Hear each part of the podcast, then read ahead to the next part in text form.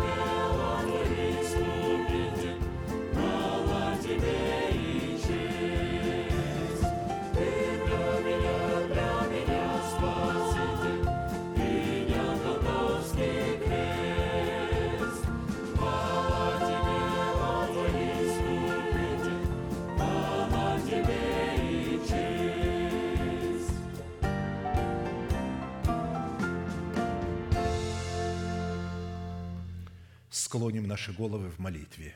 Дорогой Небесный Отец, во имя Иисуса Христа, мы благодарны имени Твоему святому за вновь представленную привилегию быть на месте всем, которое очертила десница Твоя для поклонения святому имени Твоему. И ныне позволь наследию Твоему во имя крови завета подняться на вершины для нас недосягаемые и сокрушить всякое бремя и запинающий нас грех, да будут прокляты в этом служении, как и прежде, все дела дьявола, болезни, нищета, преждевременная смерть, демоническая зависимость, всевозможные слухи, клевета, косность, невежество – все это да отступит от шатров святого народа Твоего. И ныне встань, Господи, на место покоя Твоего Ты и ковчег – могущества Твоего, и да облекутся святые Твои спасением Твоим, и да возрадуются пред лицом Твоим. Дай нам больше от Духа Твоего. Пропитай нас Духом Твоим святым. Позволь нам найти светлое лицо Твое. Я представляю это служение в Твои божественные руки. Веди его рукою превознесенную. Великий Бог, Отец, Сын, Дух Святой. Аминь. Да благословит вас Господь, можете садиться.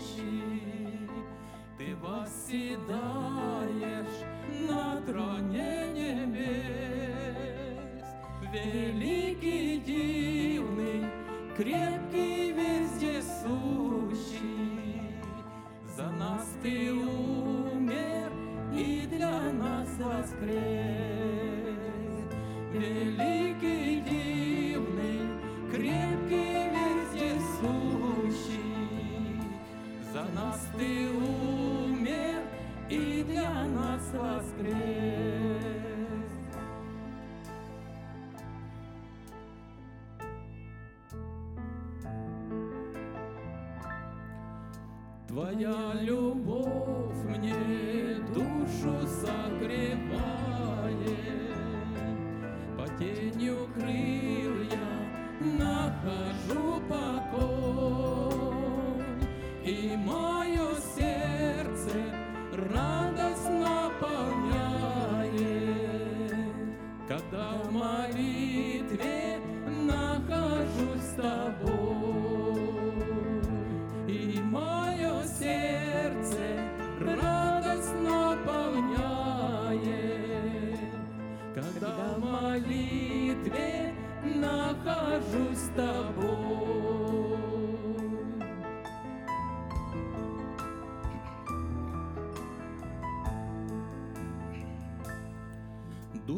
Стремиться в вечные просторы. Там никогда не упадет слеза.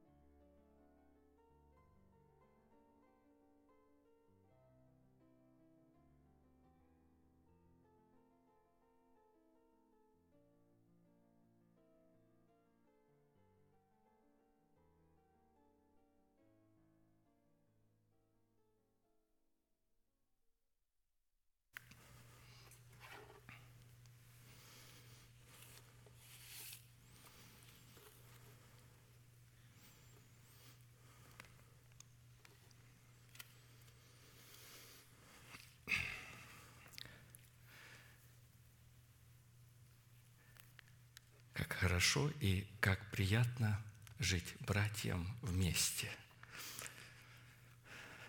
Это как драгоценный елей, стекающий на бороду Аронову, как роса Ермонская, сходящая на горы Сионские, ибо там заповедал Господь свою вечную жизнь. И это потрясающее ощущение быть частью этого Сиона и в таком Божьем порядке готовиться к встрече. Даже человек, который не был правый сердцем пред Богом, я говорю о Валааме, когда он увидел вот этот Божий порядок, скиния, собрание, в которое Моисей заходил. И когда он заходил, написано, был, каждый становился у шатра своего и стоя у входа наблюдал, как человек Божий идет в присутствие Божие, чтобы получить откровение. И когда он увидел эту красоту, провозгласил, как прекрасны шатры твои, Иаков. Нету такого на земле, не с чем сравнить. То есть красота Божьего порядка потрясающая. Никто не мог так поставить шатры. Знаете, другие народности их ставили в беспорядке. А здесь был определенный порядок, красота Бога. И я прочитаю место Писания.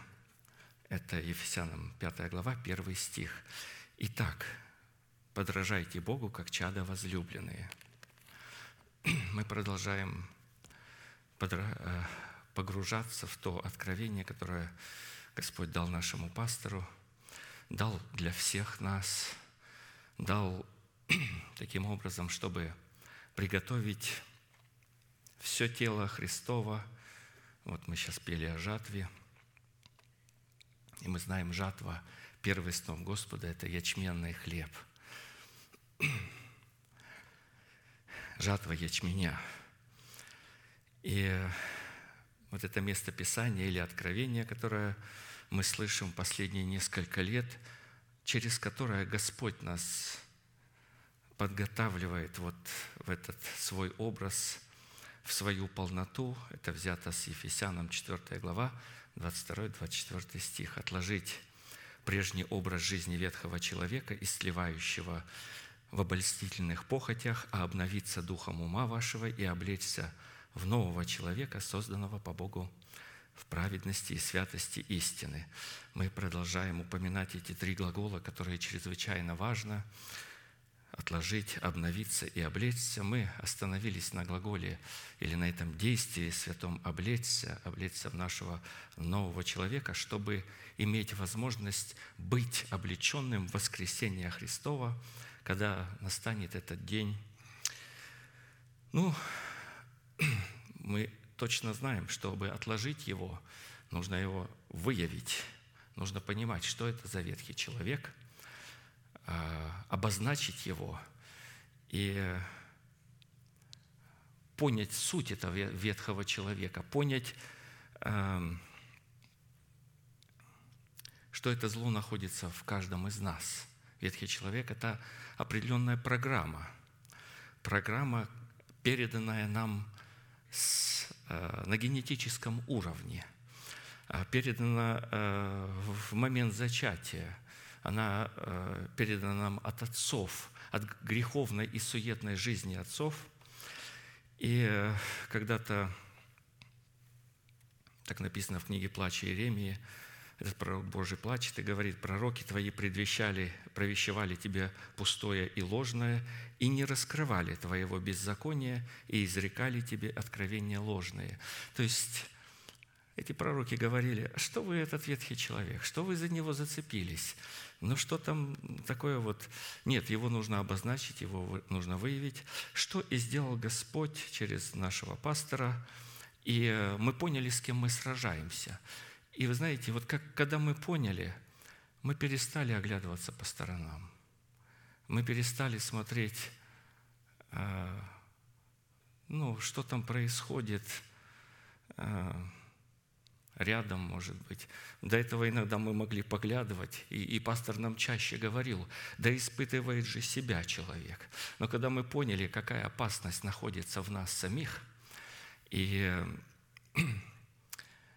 и это было выявлено, мы перестали уже смотреть по сторонам, потому что поняли всю опасность вообще таких взглядов, потому что ну, в самом себе очень в этой ветхой программе, когда мы говорим в самом себе, в теле человека присутствует наличие программы, которая может быть или выключена, или может быть включена. И Господь учит нас, как ее выключить, зная, что наш ветхий человек распят с ним, чтобы нам не зависеть от этого ветхого человека, чтобы упразднено было тело греховное, или сатана, конечно, будет пытаться каким-то образом включить эту программу, и чтобы она начала действовать и убила программу жизни в нас. Но мы поняли, и мы отложили прежний образ жизни ветхого человека. Мы вооружились мыслью обновить свой ум. Поначалу не совсем понятно. Как же его отложить? Что это такое? Как же его обновиться? А, Но ну, по мере пребывания в Слове Божьем мы уразумели, что, вы знаете, обновиться – это нужно умереть. Вот обновление, вот когда человек умирает, вот обновление – это воскресение. Мы помним образ Мемфивосфея, это сын Саула или внук – Саула, сын Иоаннафана. Вот Саул, наш помазанный плотской ум, должен умереть. Иногда мы соглашаемся, понимаем, что ум не может кооперировать с откровениями Божьими, он воюет против нового человека. Саул постоянно враждовал. Но вот там есть Иоаннафан. Знаете, есть как бы, ну иногда мы подходим и говорим, пастор, вот я точно так, вот как вы сказали, я вот вижу точно так. Ну и как бы вот, ну вы знаете, и это в нас как бы доброе, вот как вы сказали, знаете, и законники так говорили. Христос им говорил в ответ, недалеко ты от Царствия Божия. То есть ты ближе. Знаете, Иоаннафан был близко очень к Давиду. Они были настолько... Ну, Иоаннафан должен умереть, он должен пройти процесс смерти, а вот сын Иоаннафана, Мемфивосфей, это уже тот образ, что значит обновиться. Обновиться, Мемфивосфей был хром на обе ноги – вы знаете, когда ему было пять лет, его нянька схватила убегать, уронила, что-то случилось, обе ноги были переломаны. Этот человек был, ну, настоящий глубокий инвалид. Знаете, когда одна нога хромая, еще можно на... Я получал, э, э, так сказать, э, на гору поехал, как все ездят, и там упал сильно. Ну и потом несколько месяцев с трудом очень передвигался. Вот. На костылях, ну, одна нога, ладно. Но вы представляете, две ноги. Это человек с трудом передвигающийся. Ну и вот когда Давид нашел его, позвал, а, он говорит, состояние нашего разума – если мы себя ассоциируем с Мемфивосфеем, должно быть такое. Он пришел и сказал, «Я мертвый пес. Э, для чего Господин меня призвал?» Он был в страхе, он не знал, для чего его призвали. Наш ум должен быть в правильном месте. Он должен находиться в таком трепете. Он должен быть хромым. Это обозначает, что мы не можем полагаться на свой ум – на наши умственные способности пред Богом. И когда вот наш ум умирает, мы э, можем, имеем возможность восстать в образе Мемфивосфея, а уже о нем сказано, Давид его призвал, говорит, ты всегда будешь есть хлеб за моим столом. Мы сейчас вкушаем хлеб, друзья. Каждый раз, когда произносится это слово, которое, это откровение, которое Господь нам дал, а, то это хлеб. И он как один из сыновей царя, то есть был за столом, и мы знаем, сыновья царя – это плод духа, плод возрожденного человека. И вот Мемфивосфей всегда о нем сказано «ел хлеб». Всегда вот в таком состоянии мы и в вечность придем, и мы сможем, вот наша душа, она обновленная, она уже хромая, э, она неспособная, она не опирается.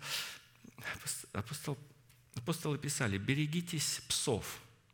То есть пес возвращается на свою блевотину. Пес – это такой ум человека, который опирается и, и питается своими измышлениями, и, и он не исходит от откровений Божьих. А вот мертвый пес, которым обозначил себя Мемфивосфей, когда пришел пред лице царя э, Давида, то это уже претерпевший смерть и восставленный и обновленный ум. Это значит обновиться духом ума. И рассматривая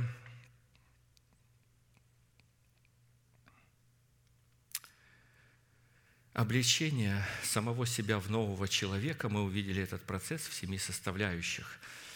Когда наш ум обновлен, мы можем облекаться и начать облекаться в своего нового человека.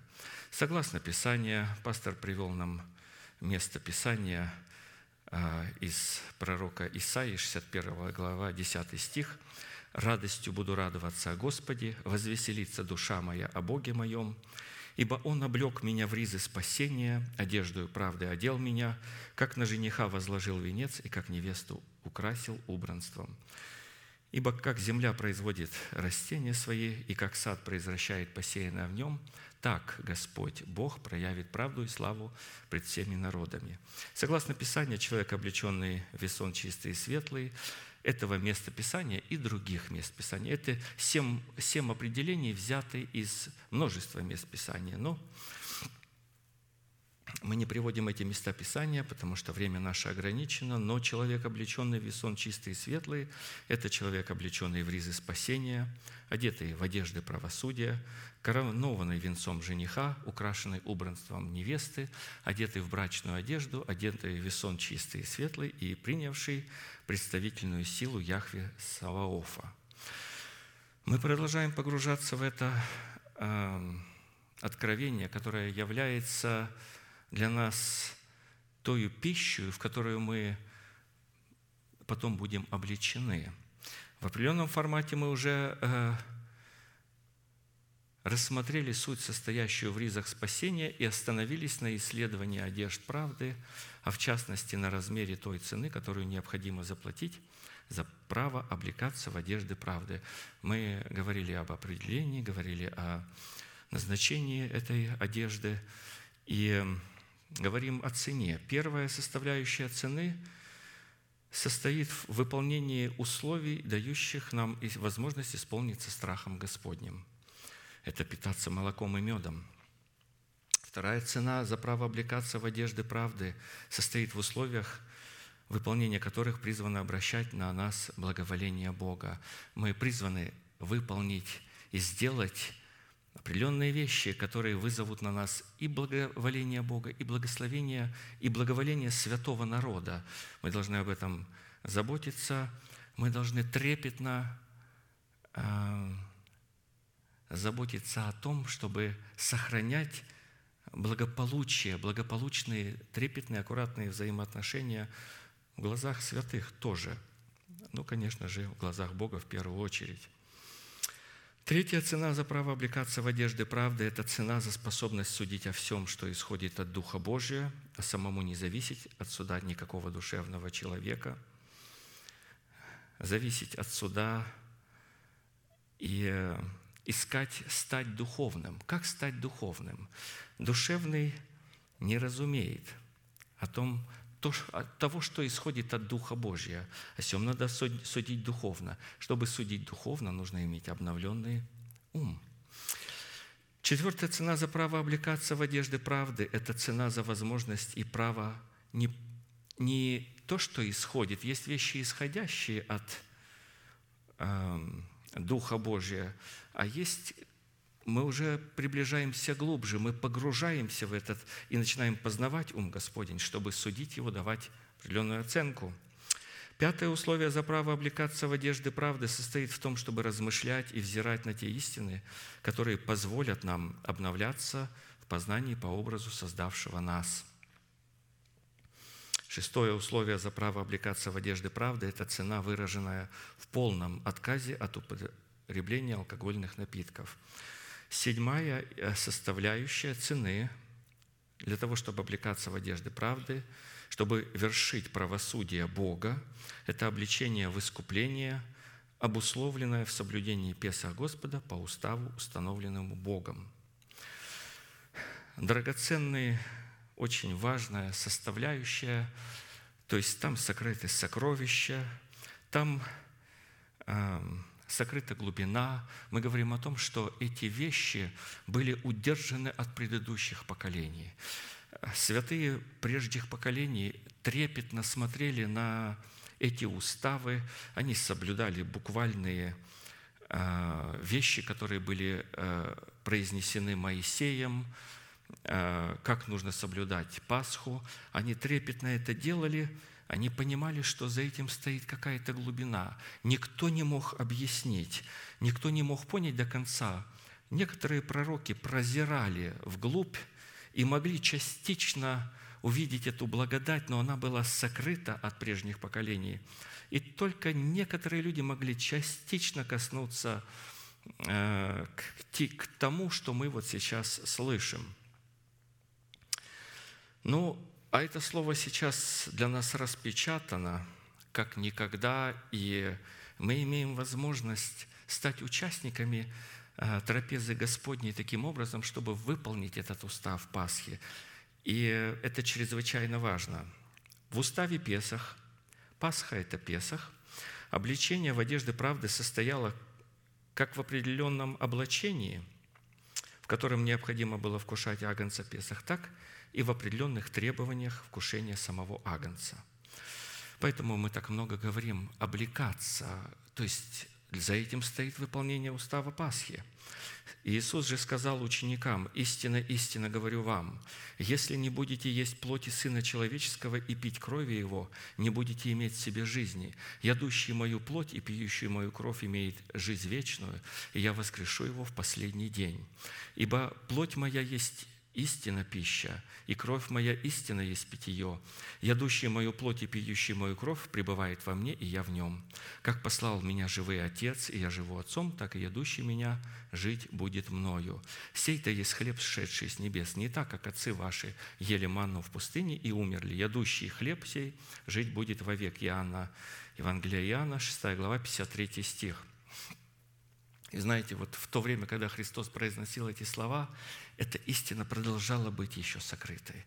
Настолько сокрытой, что множество учеников соблазнились от этих слов и отошли от Христа, приткнулись, а, соблазнились. Соблазнились – опасное слово. И вы знаете, потом уже апостолы начали разуметь больше эту заповедь, когда Он дал им вино на пред э, праздником Пасхи, во время своего распятия, вот до этого, они уже поняли, о чем идет речь. И все равно, вы знаете, так как это слышим мы сегодня, это э, настолько э, распечатанная истина, что эта истина вводит нас в великую победу, которую мы ожидаем в наших телах. Давайте эти сокровища увидим. Праздник Песах еще прежде создания мира был предназначен Богом стать благословенной судьбой всех приходящих к Нему, в котором Бог получал возможность совершать суд над своими врагами, угнетавшими Его святой избранный остаток. Суть наследственных обетований, содержащихся в празднике Песах, выражалась Первое. В юридическом праве на выход из Египта, символизирующем право на свободу от суетной жизни или греховного наследия, переданного нам через тленное семя наших отцов. То есть Бог провозгласил свобода, 50-й год. Вы можете выходить, вы можете освобождаться. Юридическое право не есть совершен, совершенное действие. Это право и возможность. Мы будем дальше исследовать э, чтобы воспользоваться этим правом. Что-то нужно сделать. Второе. В юридическом праве на вхождение в землю обетованную, символизирующий право на причастие к наследию святых, обетование Божие, причастие ко всем обетованиям Божьим, которые Бог исполняет в своем теле. Третье. В юридическом праве познавать Бога и совершенствоваться в образ Его Сына в процессе нашего с Ним общения. Великая благодать Божия возможность преображаться, преображаться в образ Сына Божьего посредством вкушения Пасхи. И в юридическом праве приготовлять себя к восхищению при утренней звезде и в праве на само восхищение. Мы знаем, что наши тела будут преобразованы в э, преддверии восхищения, преддверии надежды – это обетование также там заложено. Практически в этих предназначениях, содержащихся в празднике Песах, которые составляют суть нашего наследия и нашей судьбы во Христе, мы обретаем, во-первых, семь таких эм, важных сокровищ. Давайте мы прочитаем их. Защиту от справедливого гнева Божьего с единовременным приведением в исполнение суда Божьего над нашими врагами – вы знаете, бывает гнев Божий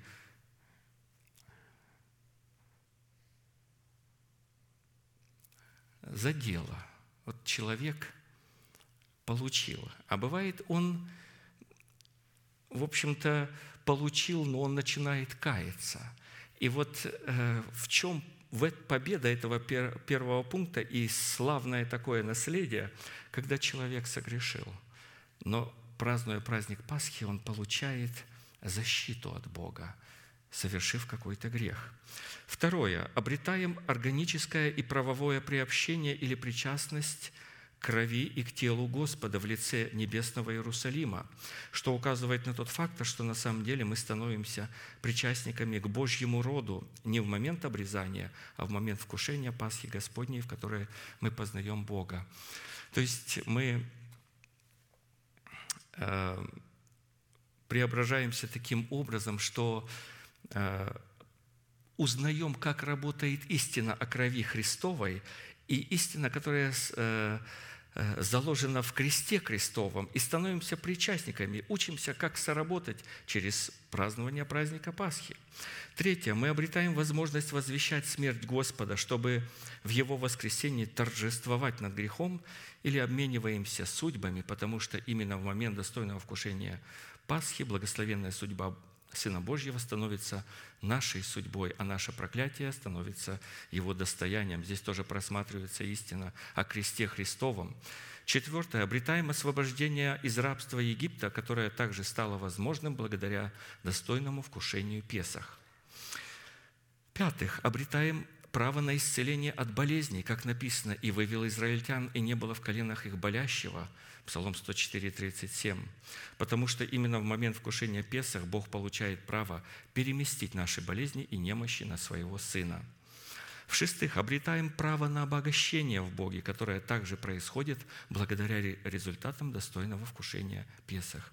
«И вывел израильтян с серебром и золотом». Псалом 104, 37 также. И седьмое, обретаем право на юридическое обладание землей, в которой течет молоко и мед – Земля, в которой течет молоко и мед, символизирует нового человека, рожденного от нетленного семени Слова Божьего, в то время как молоко и мед символизируют духовную пищу обилие пищи, пребывающей и насыщающей человека. Иисус сказал, «Вкушающий Меня не будет алкать, а пьющий мою кровь не будет жаждать». То есть пьющий или вкушающий Меня жить будет мною. То есть Слово Господа – сокрытое в благовествуемом слове, которым мы будем питаться, оно будет насыщать и станет молоком и медом. Однако, чтобы эти сокровища праздника Песах, содержащие в себе причастность к роду Бога и к праведности Бога, могли стать для нас реальностью, Писание вменило нам в необходимость выполнить 10 условий, которые предписывают, каким образом нам следует приготовить и вкушать пасхального агнца. Эти 10 требований записаны в 12 главе книги «Исход».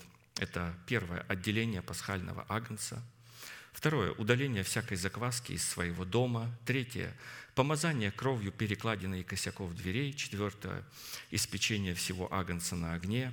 Пятое – припоясание самого себя поясом. Шестое – нужно было обуть ноги в обувь, взять в руки посох, есть всего агнца целиком, есть агнца с пресными хлебами и горькими травами, и есть его с поспешностью. Первым условием, я вспоминаю то, что мы говорили уже, или требованием Песах являлось отделение пасхального агнца. С нашей стороны наша часть, каждого из нас. Участие в отделении агнца Песах на заклание означает представить свое тело в жертву живую, святую, благоугодную Богу для разумного служения – во 2 Коринфянам 8 главе 5 стихом написано, «Но они отдали самих себя, во-первых, Господу, потом и нам, то есть апостолам, по воле Божией». Такое представить себя как ученик в распоряжение, во-первых, Господу, потом и апостолам по воле Божией. При этом отделять самого себя в жертву живую можно при исполнении трех условий. Агнец Песах должен быть без порока, мужеского пола и однолетний – Напоминаем, быть без порока означает принимать оправдание даром по благодати и искуплением во Христе Иисусе. Когда мы слышим эту истину, мы верим и принимаем сердцем, исповедуем устами, и наше оправдание по плоти делами умирает в тот момент, и мы говорим, Господи, благодарю Тебя, что Ты соделался моею праведностью, Э, искуплением, освящением. Ты мой фундамент, ты моя надежда. И только таким образом я буду строить или приносить в жертву э, свое тело, представлять Господу. Сатана будет пытаться столкнуть нас с этого основания, но мы призваны отстаивать, праздновать праздник Песах. Второе. Отвечать требованиям мужеского пола означает в своем посвящении Богу не зависеть от требований ветхой природы или господства этой природы. Как бы нам не хотелось что-то делать по-своему, а мы призваны представить себя в послушании Господу. Я думаю, вам всем знакомо такое состояние, когда ну, не хочется идти в служение, не хочется идти на ячейку, и не хочется, ну вот то, что Господь говорит нам выполнять, ну не хочется. Но мы говорим, хочется, не хочется, а надо. А почему? А потому что я хочу соответствовать мужескому полу. Я начинаю исповедовать это своими устами, я себя поднимаю, и я говорю, что бы я ни чувствовал, как бы мне плохо ни, не чувствовалось там или не казалось что-то, я буду выполнять э, повеления, которыми Господь учит э, меня через своего помазанника, через благовествуемое Слово Божье. И быть однолетним – означает принимать благодать в личности Святого Духа и зависеть от Святого Духа. То есть это э, говорит о том, что День Господень начался. День Господень – это суббота Господня, это лето Господня, под которое подразумевается период времени, обусловленный годом Господним, год искупленных котором обретает силу и вступают в свои права благодать, предназначенная Богом в лице Святого Духа.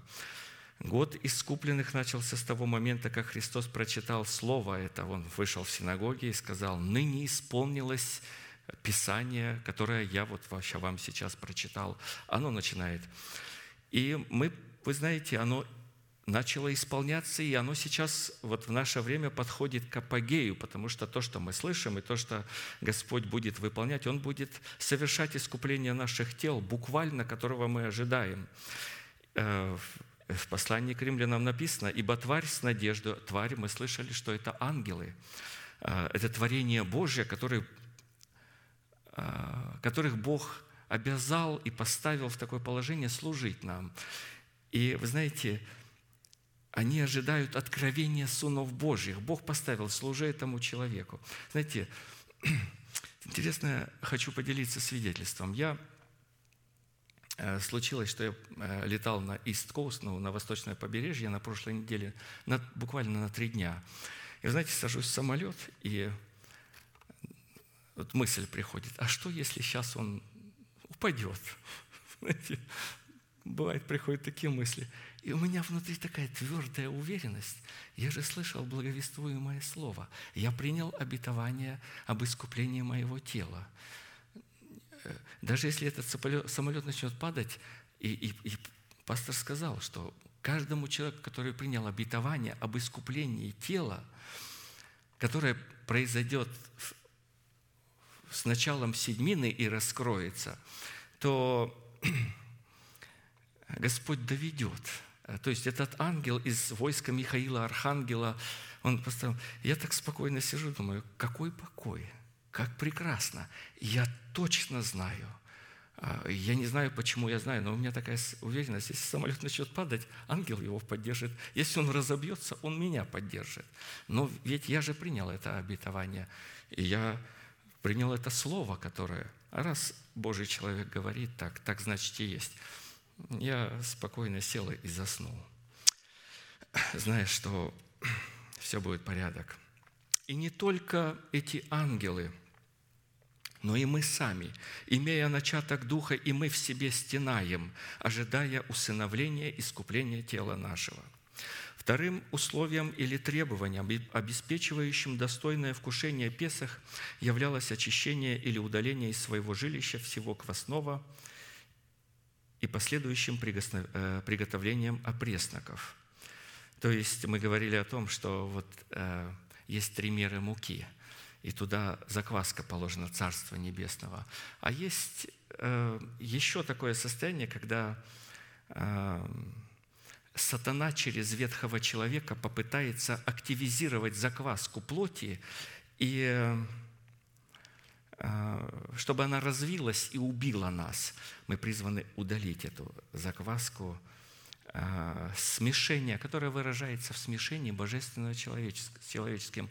Много чистой муки и немножко закваски, смешивание.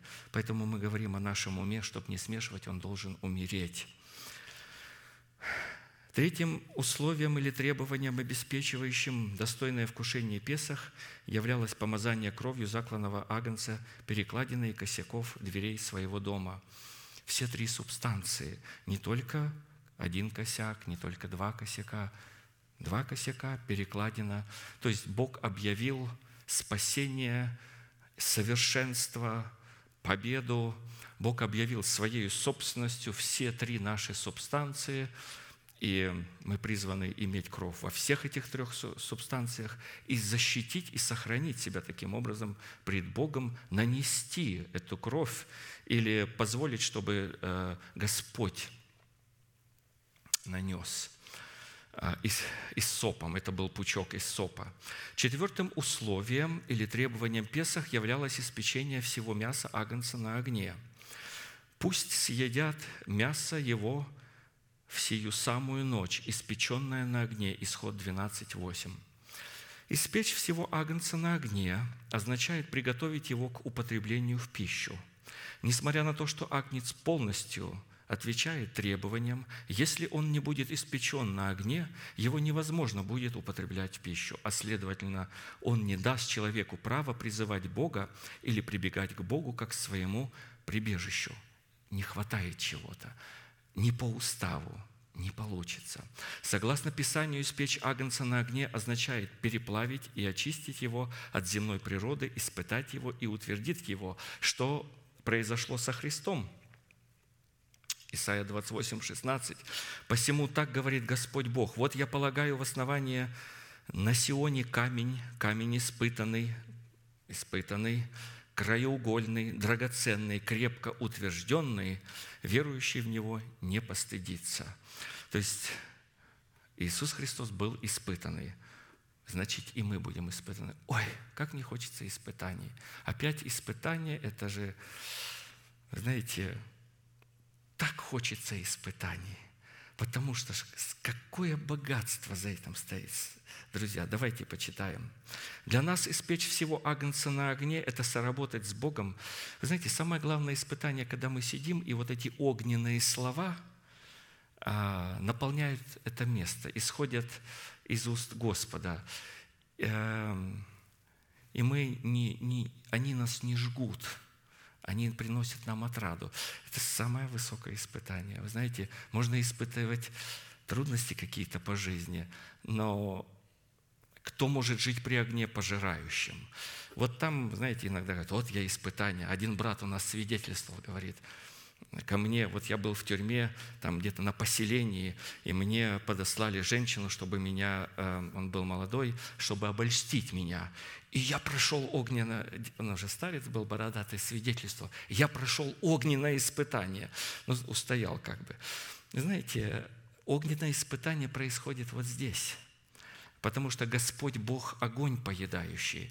И э, э, из уст Его пламя идет. И кто может жить при вечном пламени? Тот, кто ходит непорочно, тот, кто говорит истину в сердце своем, кто не делает искреннему своему зла и так далее. И если найдется какая-то неправда, ну кто пред... может устоять перед этим огнем пожирающим? А вы знаете, вот когда человек облеченный, а, человек Божий, облеченный помазанием, а, произносить эти огненные слова, а, они же они же прожигают ветхого человека. И, вы знаете, они жгут, а мы остаемся в прохладе, вот как отрок, э, э, три отрока в Вавилоне, Сидрах, Месах и Авдинага, они испытывают эту прохладу, и мы находимся. Вы знаете, немногие люди могут выдержать то, что мы выдерживаем. Это говорит о том, что мы блаженные, но Тут должна быть определенная полнота. Давайте мы дочитаем этот пункт. Для нас испечь всего агнца на огне – это соработать с Богом в приготовлении самого себя к достойному вкушению Песах. Мы соработаем с этим словом. И такое приготовление связано тем, чтобы соработать с Богом в освящении самого себя во всей полноте, путем испытания нашего строения – духовного строения огнем Святого Духа. Написано, кто соблюдает и побеждает э, в делах моих до конца, тому дам э, власть, этот жезл железный, он сокрушит их, как язычников своих, как сосуд горшечника, и дам ему звезду утреннюю, то э, соблюдать до конца. Я себя ловил Надеюсь, что я не буду больше ловить. Но я вот готовлюсь к этому слову, вдруг я увидел, знаете, иногда соблюдаю на 99%, ну так, я себе оценку даю, она, скорее всего, не права, потому что мы не сами даем себе оценку. Но все-таки Господь нам дает возможность вот он говорит, вот весы, вот мое слово. Когда мы готовим свое сердце, и мы полагаем себя пред благовествуемым словом на алтарь, ложим себя, Господь взвешивает нас, и мы можем каким-то образом меру веры своей как-то понимать, и, и, и насколько мы соответствуем этому жезлу и этому посоху. Ну, я 99, возможно, превысил, но близко, так скажем. Не буду говорить номера, как бы но не до конца. Чувствую в своем сердце, что-то там есть, еще что-то сопротивляется, не понимает, борется. И начинаю молиться, Господи, помоги мне, пусть обличает меня праведник, помоги мне соответствовать этому слову на сто процентов. Я хочу соблюдать дела до конца, я хочу эту звезду утреннюю, я хочу сокрушить всех язычников в своем естестве жезлом железным и предстать пред Тобою в полноте. Я хочу праздновать праздник Пасхи вместе со святыми Твоими. 1 Фессалоникийцам 5:23. «Сам же Бог мира да осветит вас во всей полноте, и ваш дух, и душа, и тело во всей целости, да сохранится без порока в пришествии Господа нашего Иисуса Христа». Таким образом она сохранится, когда мы его приготовим, когда мы будем соработать с этим словом. Исходя из Писания человек, освященный во всей полноте, это как раз и означает испытанный и устроенный в дом духовный. 1 Петра 2,5. «И сами, как живые камни, устрояйте из себя дом духовный, священство святое, чтобы приносить духовные жертвы, благоприятные Богу и Иисусом Христом». Такое устроение подразумевает человека, позволившему Богу подвергнуть себя испытанию во всех сферах своей сущности. Знаете, мы говорим, вот все, все, Господи, испытывай меня, только вот там немножечко я, ну, туда не надо. Не надо Твоего огня туда. Э, не до конца, друзья, не до конца. Мы не соблюдем, мы не сможем соблюсти все дела Божьи до конца. Мы должны быть, знаете, как печать, испытанный человек. Прошел испытание, и Бог ставит печать и говорит, Господь там. Теперь смотрите, когда Господь испытывает, мы должны подвергать себя есть суверенность и есть порядок Божий, но Господь против воли нас не будет испытывать. Но Он, Он суверенная личность и очень чтит суверенность человека. И стоит у двери и стучит. Если человек отворит, он войдет, не отворит. Вот мы должны отворить, чтобы, то есть подвергнуть, подвергать э, Подвергать самого себя испытанию означает испытывать и исследовать самих себя, верили мы. 2 Коринфянам 13, 5. Испытывайте самих себя, верили вы, самих себя исследуйте. Мы, оказывается, в этом задействованы. Или вы не знаете самих себя, что Иисус Христос вас, разве только вы не то, чем быть должно? Должны быть. Дать же возможность Богу испытывать и исследовать себя означает обратиться к Нему с просьбой – вот здесь мы начинаем понимать, что я исследую себя и, и, и, и понимаю, что я запутываюсь, и мне тяжело, невозможно. И мы начинаем обращаться к Нему и просить Его, чтобы Он испытал наше строение, пока мы находимся во времени, ибо день Господень покажет, этого дня, день искупления, откровения сынов Божьих, кто же все-таки являлся сынами Божьими? Мудрый человек, пророк Божий, когда вот он пришел и понял это, он начал молить Бога. Псалом 138, 23. «Испытай меня, Боже, и узнай сердце мое, познай меня. Испытай меня и узнай помышления мои, и зри, не на опасном ли я пути, направь меня на путь вечный. Апостол Павел говорил, я за собой ничего не знаю, но тем не оправдываюсь, судья, судья же мне Господь. А как Господь судья? Господь судья через благовествуемое Божье Слово. Вот таким образом Господь судья. Если мы как жертва не будем соответствовать требованиям Агнца, Песах, огонь Божий никогда не сойдет на нас, как на жертву, чтобы осветить нас посредством переплавки, отделив примесь плоти от драгоценного металла. Псалом 25, 2. «Искуси меня, Господи, и испытай меня, расплавь внутренности мои и сердце мое». По поводу того, кого и как Бог испытывает своим огнем, апостол Павел написал такие слова. 1 Коринфянам 3,11.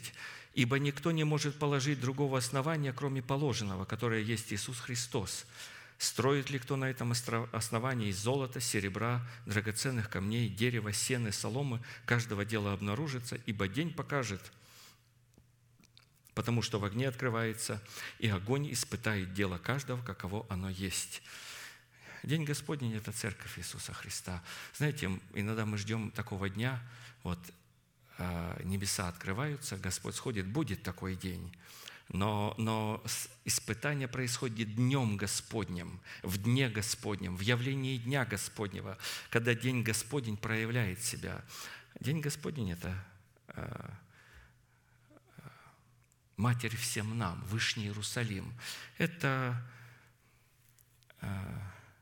люди, поставленные Богом привести нас в совершенство.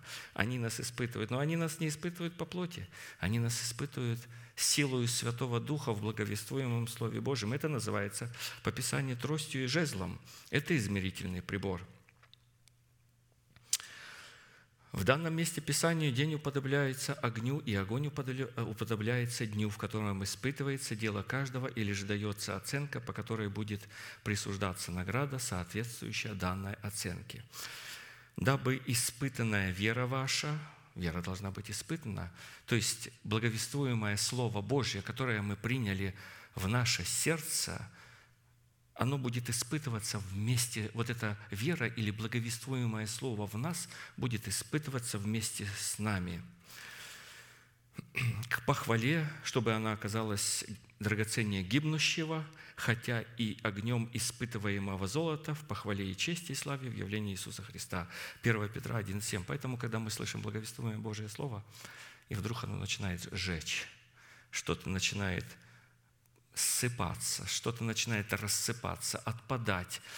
Огонь – это прекрасно. Огонь палит, и сено, солома, дерево начинает все сгорать, и выплавляется э, драгоценный металл. И драгоценные камни остаются в чистом, неповрежденном виде. Такое испытание огнем или же светом дня не только дает определение качеству нашей веры, но также и очищает веру, от всяких примесей плоти, как огонь очищает золото. Мы это уже говорили.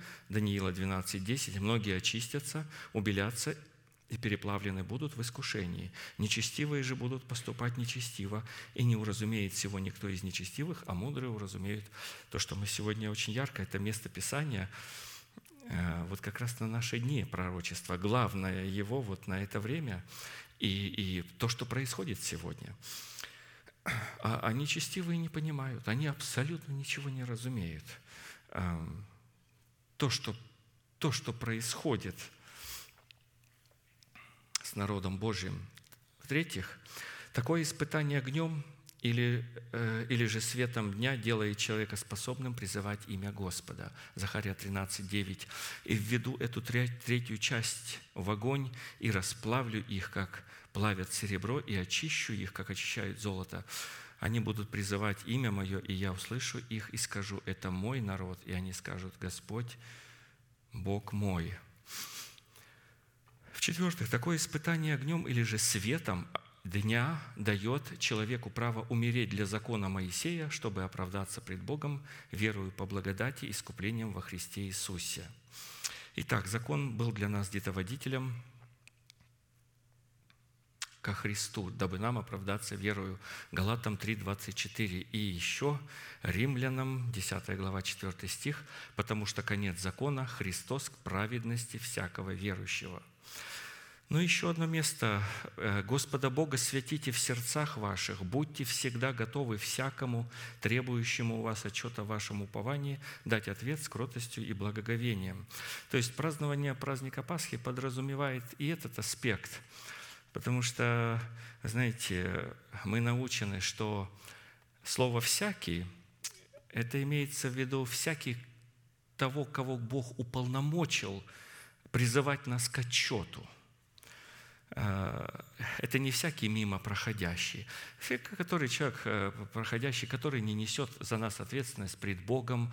Мы не должны а, давать ему какой-то отчет, мы должны указать этому человеку на его место – ну и, как правило, нужно сделать это аккуратно, не ранив его, но, но нужно провести линию и сказать, подожди, межи Господь поставил, я отчитываюсь перед, в порядке Бога, я отчитываюсь. Есть порядок Бога, мы научены. Каждый человек, кто-то несет ответственность, и пред ответственным лицом мы должны, смотрите, как здесь написано, дать ответ с кротостью и благоговением – я продолжаю этому учиться, когда меня спрашивают о чем-то, иметь кротость и благоговение пред тем человеком, которого Бог поставил над нами, если он требует какого отчета, э, дать ответ с кротостью и благоговением. Это называется праздновать праздник Пасхи. Пятым условием, мы прошли уже четыре условия, пятое условие или требование, всего их десять – обеспечивающим достойное вкушение Песах – это необходимость быть припоясанным поясом. Ешьте же его так, пусть будут чресла ваши припоясаны, это Песах Господа». Исход 12, 11.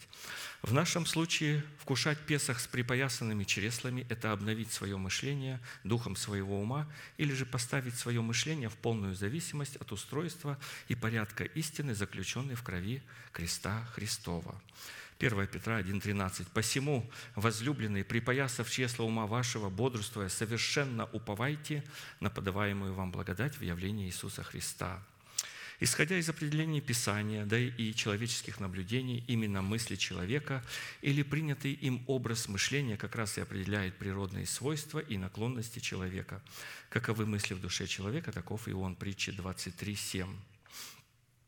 А посему действие припоясания истинную чресл своего ума преследует единственную цель – поставить себя в полную сознательную и волевую готовность к немедленному и неукоснительному выполнению повелений Божьих. Вот качество веры человека, насколько он готов немедленно и неукоснительно, немедленно и неукоснительно соблюдать до конца, не оставлять себе escape, не оставлять себе какого-то мостика, не оставлять себе какого-то отступления, а полагать себя а, на жертвенник пред Господа для того, чтобы Господь мог... На такого человека придет огонь Божий. Итак, станьте припоясав чресла ваши истину и облегшись броню праведности. Ефесянам 6, 14. Припоясание чресл ума истинную – это готовность и вращение не вокруг желаний и востребований плоти, души, а готовность и вращение вокруг желаний Бога в достойном вкушении Песах, призванных восполнить жажду и алканье Бога. Эталоном подражания такого э, припоясания своего ума истину является Дух Божий. Земля же была безвидна и пуста, и тьма над бездной, и Дух Божий носился над водою. Носился – над водою означает вращаться вокруг замыслов Божьих, трепетал над ними и готов был к их немедленному исполнению – Носиться над водой означает вращаться и зависеть от исполнения повелений Божьих, или же быть готовым повиноваться, повиноваться вере Божией, выраженной в откровении повелений Божьих, как написано. «Праведный верою же будет, а если кто поколеблется, не благоволит тому душа моя, мы же не из колеблющихся на погибель, но стоим в вере к спасению души». Евреям 10, 38, 39. И это повеление должно действовать нас тем более, чем более мы усматриваем приближение Дня Онного. Вы знаете, я очень ярко, настолько чувствительно обращаю внимание, когда пастор произносит и говорит, мы стоим в преддверии, мы подошли к черте, мы, мы находимся пред этой чертою, мы скоро это произойдет, это очень близко. Мы не знаем, насколько это близко, но вы знаете, по мере приближения и по мере того, что мы слышим, мы должны вот этот устав вокруг Божьих заповедей, как Дух Божий перемещался эм, со скоростью молнии, и он ждал, что же следующее – мое свидетельство. Последнее время я больше это в себе начинаю наблюдать. Я жду каждого служения, выходя из служения, вы знаете, это не то, что я не наелся. Я наедаюсь, я получаю изобилие пищи, радость, утешение, благополучие, благословение, и я доволен, я сыт и духовно, и во всех э, как бы испытываю радость и благословение и наслаждение от жизни. Но только выходю, выхожу со служения, я начинаю следующего служения ждать. Я думаю, что вот учитывая, сколько нас сегодня здесь, мы все в таком состоянии. А что же Господь нам? Мы настолько близко подошли. А что же будет следующий шаг? Что нам нужно еще сделать? Мы все одно. Мы слышали, что все мы молимся друг о друге потому что мы все будем разом вступать в это обетование Божие, и мы подошли. Фраза «стоять в вере к спасению души» в этом благовествуемом слове стоять отнюдь не означает, что наш дух спасен, а наша душа не спасена, так как Бог не искуплял нашего духа отдельно от нашей души и от нашего тела. Когда мы приняли наше спасение, то мы приняли его для всего нашего естества в целом, включая дух, душу и тело. Но предстоит определенная работа. Речь идет о том, что до тех пор, пока мы находимся в смертной душе и в тленном теле, нам постоянно угрожает смерть в лице нашей ветхой натуры, в лице мира, в котором мы живем, в лице дьявола, который действует через нашу ветхую натуру и окружающий мир – Поэтому стоять в вере к спасению души, с одной стороны, означает удерживать или сохранять себя в спасении, что по сути означает стоять в благодати Божией. И, конечно же, такое удерживание самого себя в благодати Божией всегда и однозначно связано с затратой определенных усилий. Только дисциплинируя и удерживая самого себя в вере Божией – а вернее в повиновении вере Божией, мы со своей стороны являем благорасположение к Богу, и таким образом мы можем принимать от полноты Божией посредством достойного вкушения Песах благоволение Божие за оказанное Ему наше благоволение. Господь как бы согласен соработать с, каждым человеком. Он ждет, когда человек возжелает и устремится к Богу, и он выходит такой Господь, таково Его обещание. И Он не исходит от своих чувств, Он не человек. Мы иногда говорим, что есть люди, которые нам симпатичны, а есть, которые могут быть антипатичны. Одни люди как-то вот, они, наверное, ну, похожи на нас. Мы сами себя любим, себе нравимся, и когда видим человека, который на нас похож, ну и мы к нему симпатию питаем. А, а когда он совсем другой, ну, как-то, знаете, какая-то птица редкостная, и, и, и другая она вообще, и, и не очень даже как бы и симпатична. Но это наша плотская натура такая. Вот. Но Господь же ведь не человек, у него же нет этой плотской натуры. Он смотрит на каждого человека. Мы знаем, что Господь знает от начала своих, но Он смотрит на, на человеков, как на по претендентов Его милости – и ожидает, что человек устремится к Богу всем сердцем и всей душою. Иоанна 1, 16. «И от полноты Его все мы приняли, и благодать на благодать» или мы слышали более точный э, перевод «за благодать». Эта фраза содержит в себе такой смысл, что мы можем получить от полноты Божией благодать Бога или Его благорасположение при одном условии, что мы со своей стороны явим Ему свою благодать или свое благорасположение и свою благодарность. Одно из первичных значений слова «благодать» – это благодарность, благоволение, любезность, благосклонность, благожелательность, благорасположение и признательность. Полнота – это наполнение или то, что наполняет содержимое. Практически Бог наполняет содержимое того сосуда, который благоволит к Богу, открыт для Бога или отвечает нормам и требованиям Его благодати. Из чего мы можем заключить, что для того, чтобы приобрести благоволение или благосклонность Бога, необходимо самому проявить к Нему аналогичную благосклонность, то есть выразить Ему свою признательность и благодарность за проявленную к нам любовь. Якова 4,8 «Приблизьтесь к Богу и приблизиться к вам». Эта фраза говорит что благорасположение Бога к нам находится в прямой зависимости от нашего благорасположения к Нему. В силу этого получить из полноты Его благодать за благодать возможно только при одном условии – не нарушать имеющиеся с уверенности обеих сторон.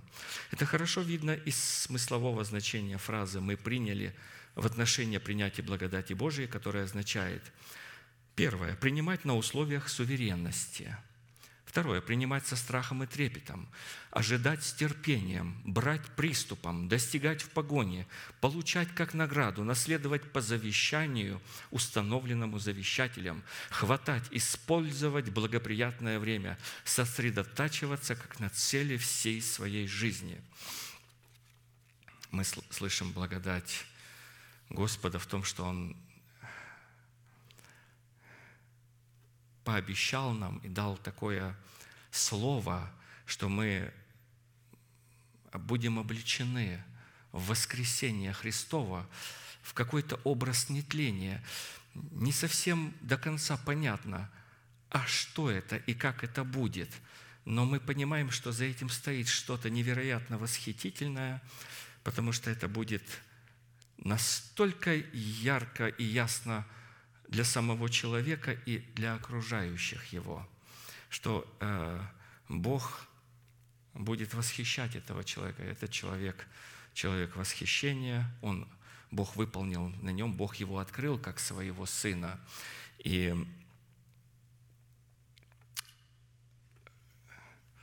Знаете, я слышал от одного человека, он говорит, вот пастор говорил о восхищении, восхищении, а потом как бы начал говорить об обличении нашего тела воскресения Христова, и как бы это не то же самое, и, и вроде, ну, подождите, уже на восхищение настроился, а тут еще как бы, ну, холмик такой по пути, горка какая-то непонятная.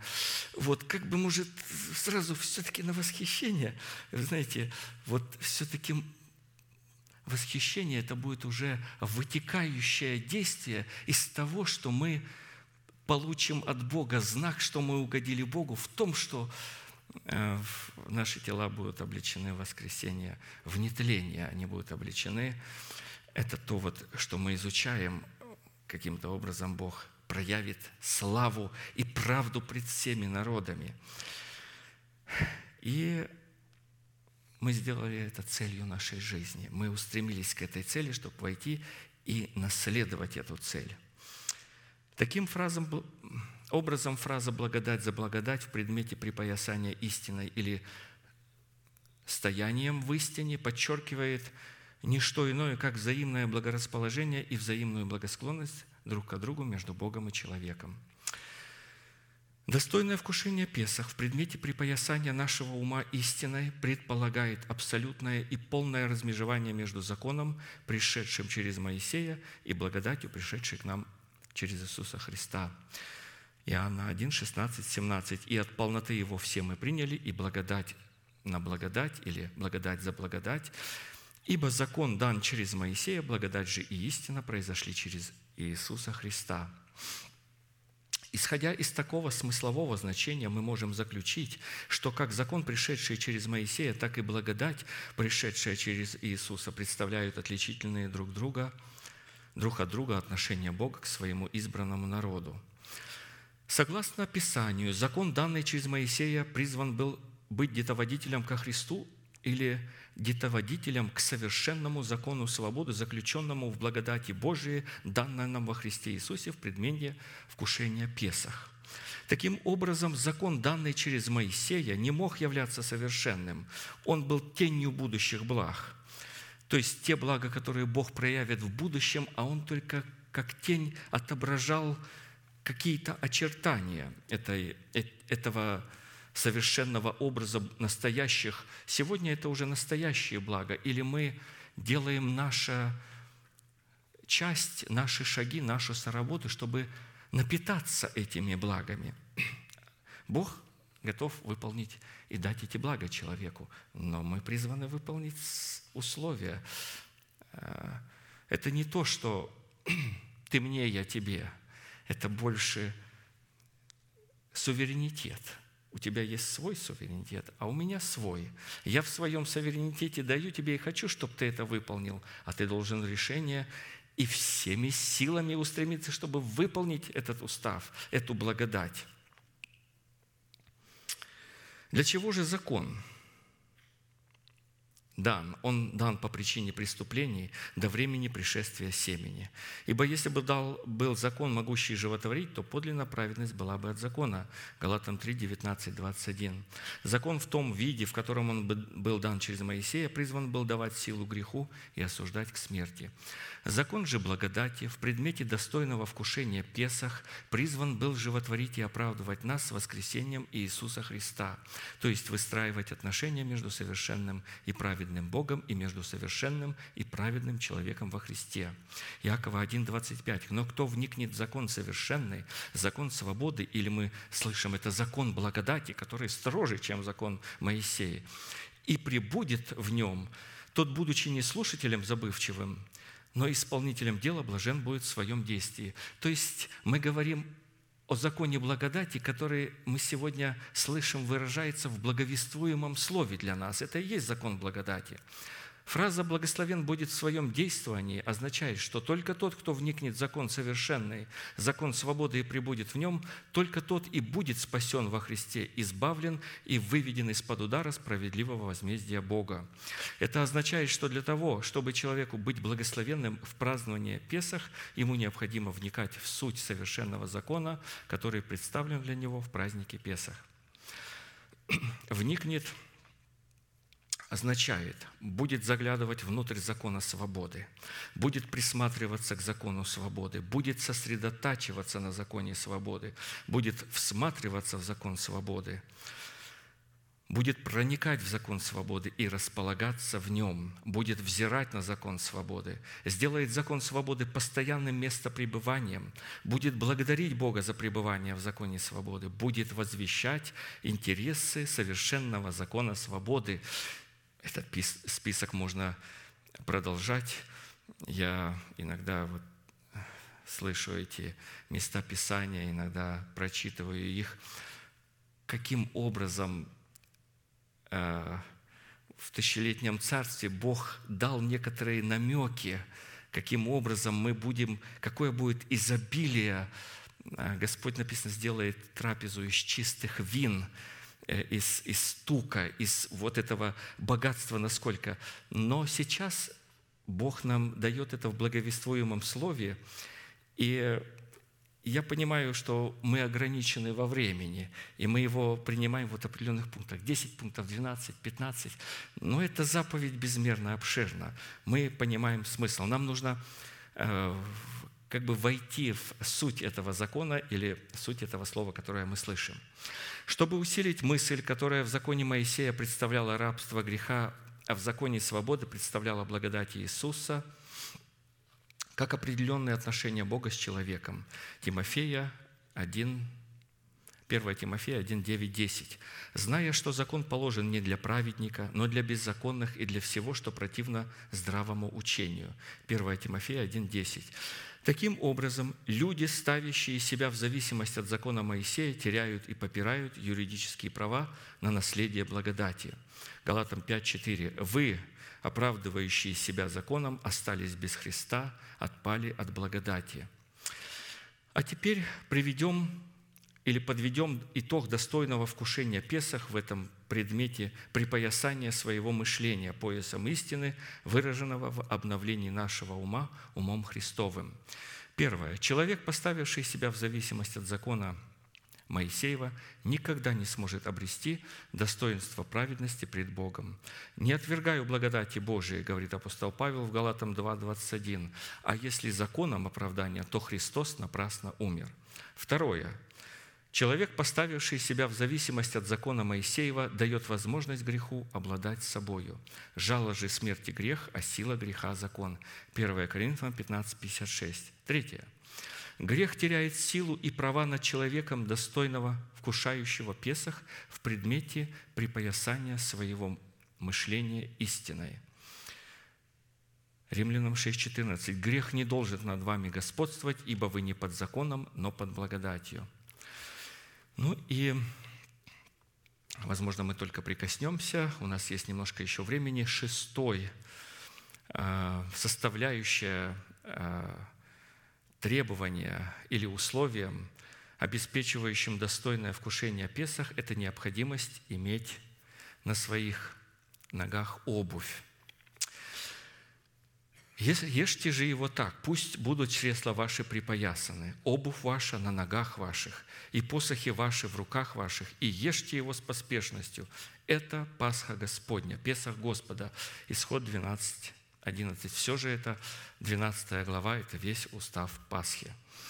Обувь на наших ногах, позволяющая нам достойно вкушать Песах Господа, это образ, в котором мы призваны быть светом для мира – Ефесянам 6,14. «Итак, станьте, припоясав чресло вашей истину и облегшись в броню праведности, и обув ноги в готовность благовествовать мир». В Писании «быть светом» одновременно также означает быть и солью, которая указывает на происхождение и свойства этого света. Свет связан с солью, то есть мы призваны быть солью и светом. Вы соль земли, вы город, стоящий наверху горы. Свет и соль идет параллельно – Потому что соль – это образ святости. Свет, не обладающий в самом себе святостью, это ложный свет, который представляет интересы человека греха и сына погибели, за которым стоит обольститель. Это что-то сверкающее, это что-то яркое, но не имеющее святости. Интересы истинного света представляют люди, которые исполнены и обличены силою истинного благочестия, в силу чего и являются носителями святости – а интересы ложного света представляют люди, имеющие вид благочестия, а силы его или не имеющие соли в самом себе. И в данном изречении следует обратить внимание на повеление «встаньте», в котором следует облекаться в имеющие одежды правды. Мы говорим сейчас, Он облег нас или меня в одежды правды. Что это обозначает? Но если в силу определенных причин плоти кто-либо отказывается стоять на страже у дверей своего сердца и принимает мятежную мысль хитрого змея, которая трансформирует его в носителя только внешнего вида благочестия, силы же его отрекшейся, то такой человек теряет свою причастность к силе соли и выбрасывается вон. Матфея 5.13. Мы были свидетелями, когда выбрасывались люди из территории Царства Небесного на земле. Вы – соль земли. Если же соль потеряет силу, то чем сделаешь ее соленую, она уже ни к чему не годна, как разве выбросить ее вон на попрание людям? Слова Иисуса Христа, Матфея 5:13. Соль в достоинстве плода святости – это истинный результат, происходящий от действия истинного света. А посему истинный свет – это всегда соль, и соль – это всегда истинный свет – вы свет мира, не может укрыться город, стоящий наверху горы. Истинный свет в образе обуви, проявляющий себя в святости, это такое проявление, которое обладает двумя полярностями – миром и враждой, или же любовью и ненавистью. Ты возлюбил правду и возненавидел беззаконие.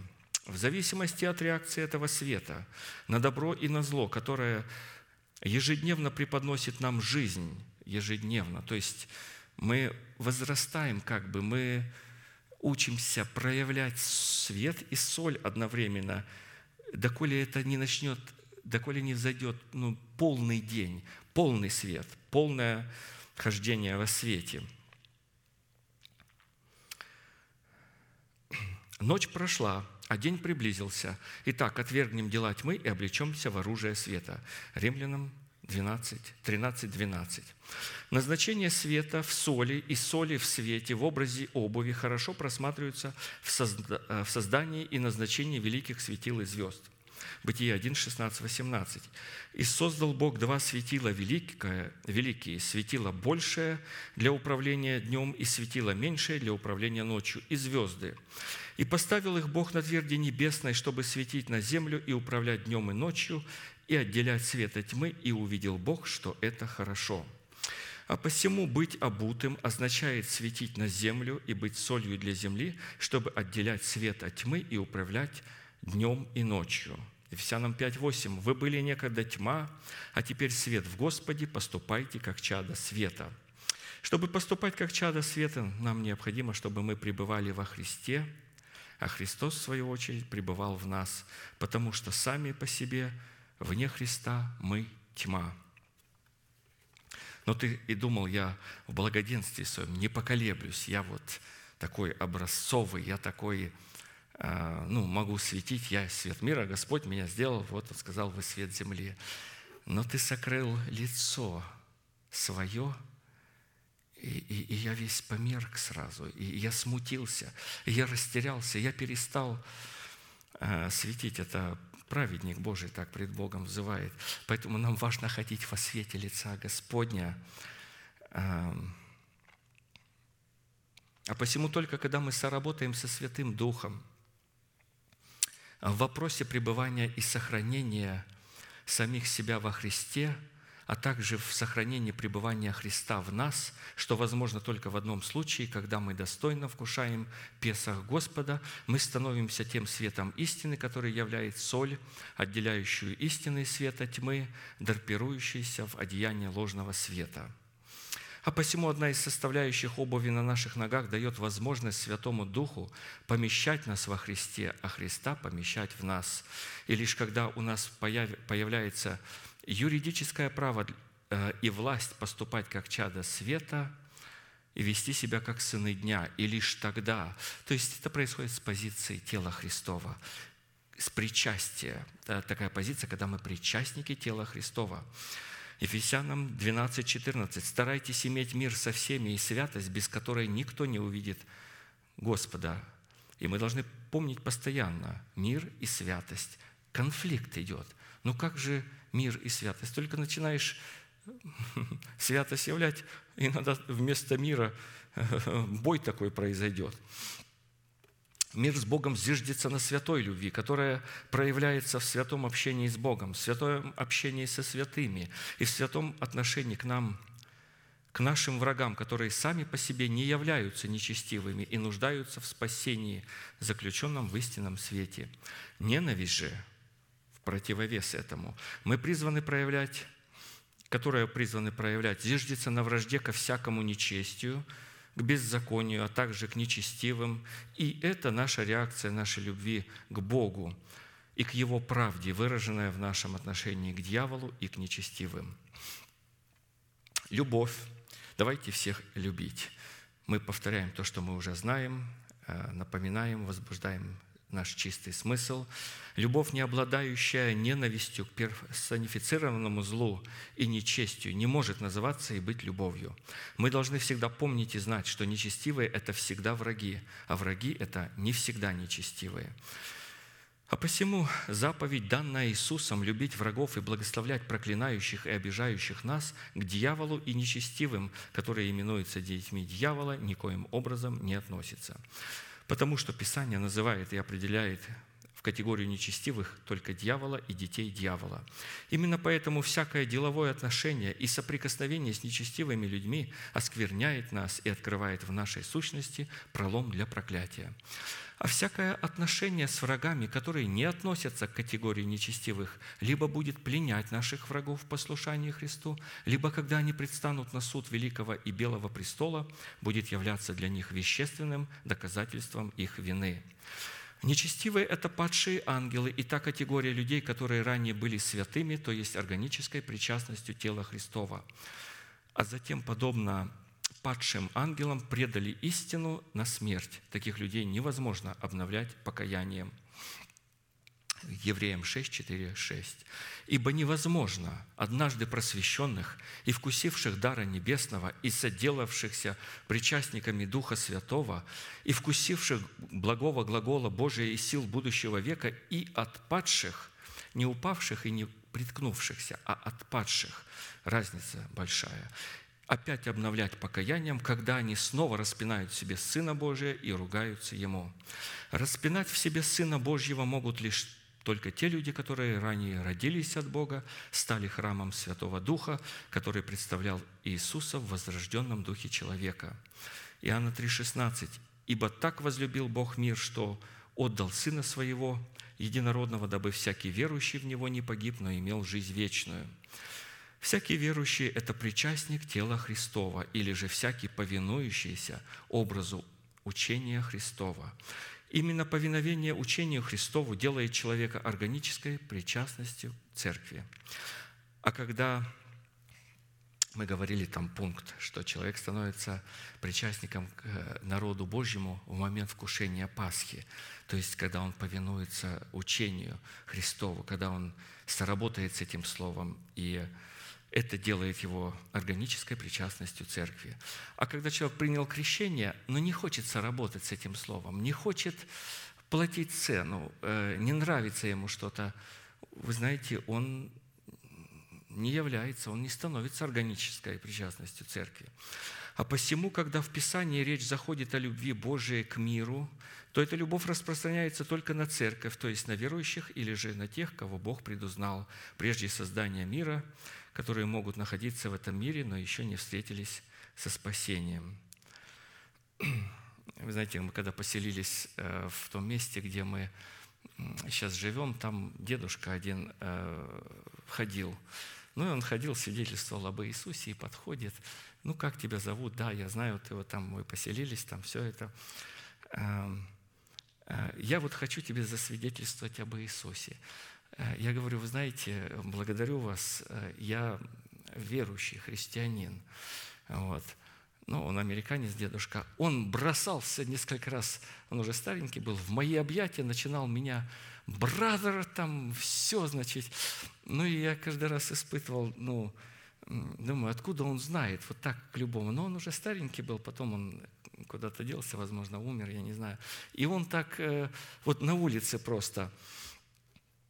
Это не то, э, к чему мы призваны, но любовь к искупленным и к святым, и к телу Христову должна быть очень особенной, э, не такая, как к другим людям. К другим людям мы имеем отношения, мы эм,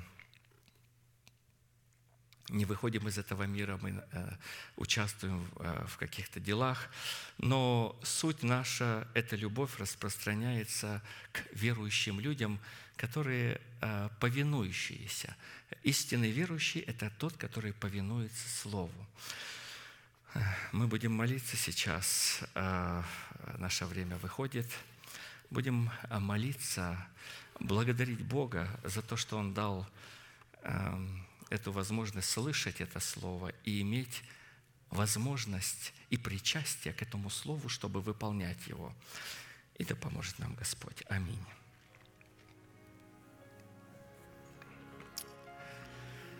Небесный Отец, во имя Иисуса Христа, благодарим Тебя за милость, которую мы приняли в Твоем драгоценном уповании – которое Ты открыл нам через церковь Твою и соделал нас причастниками этого корня, этого наследия во Христе Иисусе. Благодарим Тебя за драгоценные сокровища, которые Ты сокрыл и которые Ты открыл для нас. Сокровища празднования Твоего праздника, Песах – мы благодарим Тебя, что Ты учишь и раскрываешь тайну, и она сделается для нас тайной раскрытой, тайна, которая была удержана от веков и родов, но открытая через святых апостолов. И в нашем случае, Господь, Ты помиловал нас тем, что дал нам найти эти тесные врата, чтобы стать частью Твоего дома, частью Сиона. Мы радуемся об этом. Мы трепещем пред благовествуемым Словом Твоим. Мы благодарим Тебя за Твой порядок. Мы благодарим Тебя за это прекрасное устройство, в котором Ты каждого из нас – при действии каждого члена в свою меру приводишь нас к своей полноте. Мы ожидаем того дня, когда то, о чем мы слышали, то, в чем мы пребывали, то, к чему мы имели причастие, облекет нас силою Своею и властью Своею. И мы узрим исполнение этого драгоценного обетования, преображения наших тел.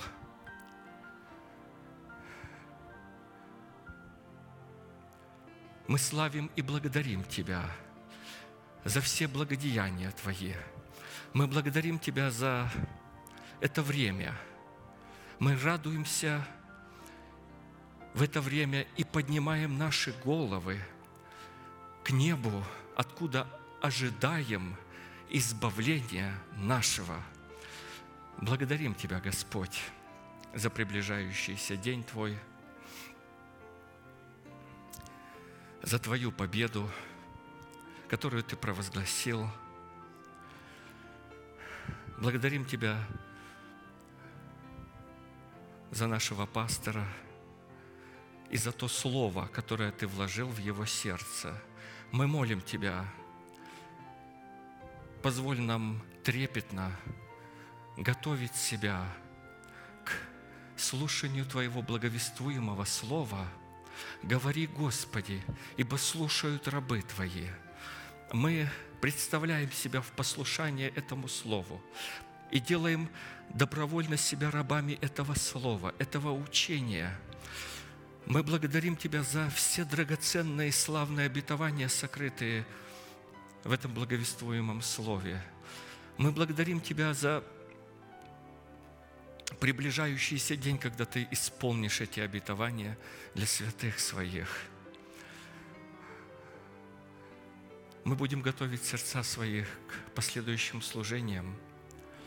Позволь нам сохранять себя в любви, не огорчать Твоего Святого Духа, жаждать Тебя всем сердцем и всей душою, и уподобиться воинам молитвы – и уподобиться образу Святого Духа, который носился над водами, над этими замыслами, ибо Ты знаешь тот замысел, который Ты имеешь для нас, но Ты открываешь его нам.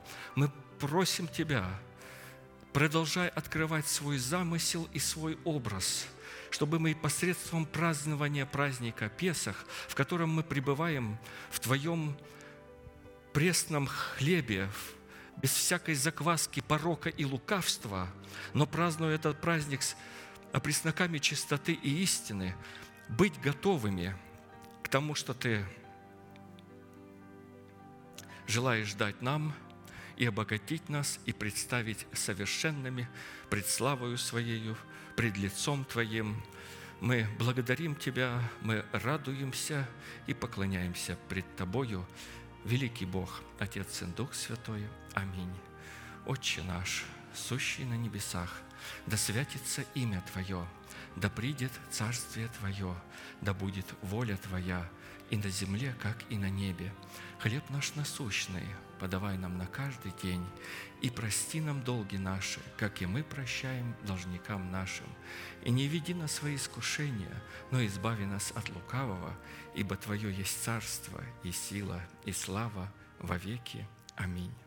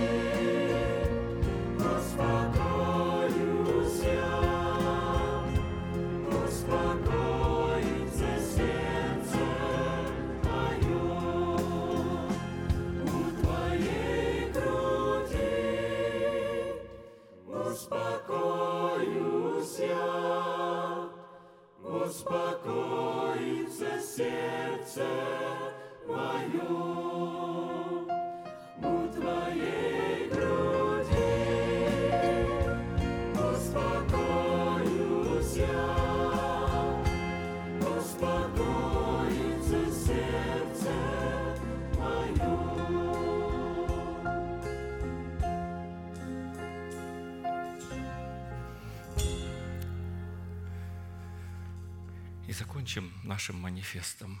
«Могущему же соблюсти нас от падения и поставить пред славою Своею непорочными в радости, единому, премудрому Богу, Спасителю нашему, через Иисуса Христа, Господа нашего, слава и величие, сила и власть, прежде всех веков, ныне и во все веки. Аминь. Будьте благословенны. Следующее служение будет в пятницу в 7 часов вечера на этом месте. Будем готовить наше сердце.